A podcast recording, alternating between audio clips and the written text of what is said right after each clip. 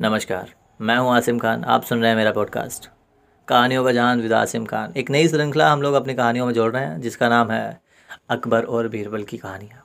तो चलिए, अकबर एंड बीरबल की कहानियों का पहली सबसे कहानी, जो सबसे पहली कहानी उसका हम लोग शुरुआत करते हैं। सबसे पहली कहानी का नाम है सबसे बड़ी चीज़। तो चलिए शुरू करते हैं।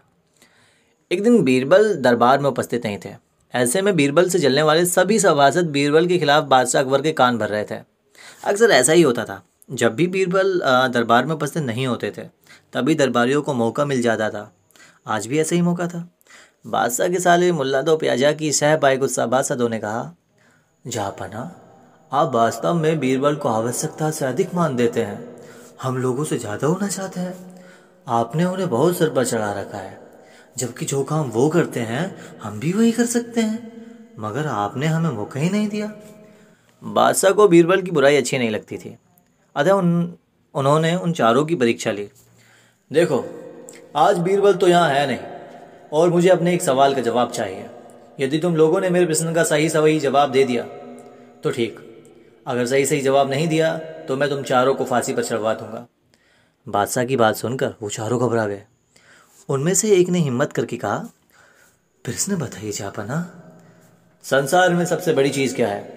और अच्छी तरह सोच समझ कर जवाब देना, वरना मैं कह चुका हूँ कि तुम लोगों को फांसी पर चढ़वा दूँगा। बादशाह अकबर ने कहा, अटपटे जवाब हरगिज नहीं चलेंगे। जवाब एक हो और बिल्कुल सही हो। बादशाह सलामत? हमें कुछ दिन की मोहलत दी जाए, उन्होंने सलाह करके कहा। ठीक है, तुम लोगों को एक समय का, एक सप्ताह का समय मैं देता हूँ, बादशाह ने कहा। चारों दरबारी चले गए और दरबार से बाहर आकर सोचने लगे कि सबसे बड़ी चीज़ हो क्या सकती है।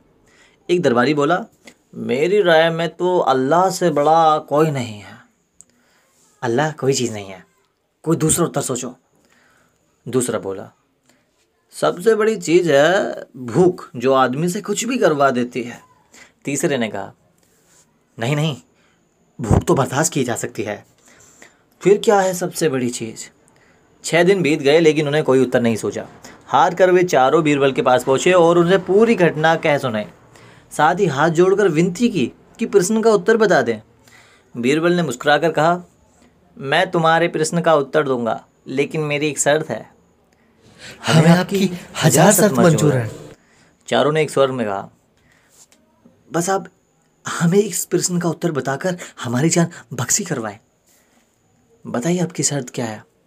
तुम में से दो अपने कंधे पर मेरी चरपाई रखकर दरबार ले चलोगे। एक मेरा हुक्का पकड़ेगा, एक मेरे जूते लेकर चलेगा। बीरबल ने अपनी शर्त बताते हुए कहा यह सुनते ही चारों सन्नाटे में आ गए।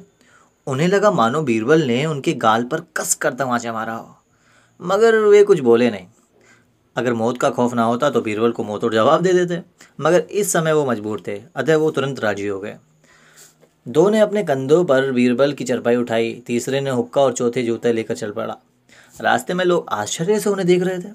दरबार में बादशाह ने भी ये मंजर देखा और वो वहाँ पर मौजूद दरबारियों ने भी कोई कुछ ना समझ सका। तभी बीरबल बोले, महाराज, दुनिया में सबसे बड़ी चीज़ है गरज। अपनी गरज से यह पालकी यहाँ तक उठा कर लाए हैं। बादशाह मुस्कुराए वो चारों सिर झुकाकर एक और खड़े हो गए। तो ये थी हमारी पहली कहानी तो बहुत जल्दी मिलेंगे दूसरी कहानी लेकर। तब तक के लिए बने रहिए हमारे साथ। मैं हूँ आसिम खान। कहानियों को जान विद आजिम खान को सब्सक्राइब कीजिए और शेयर कीजिए। Thank you.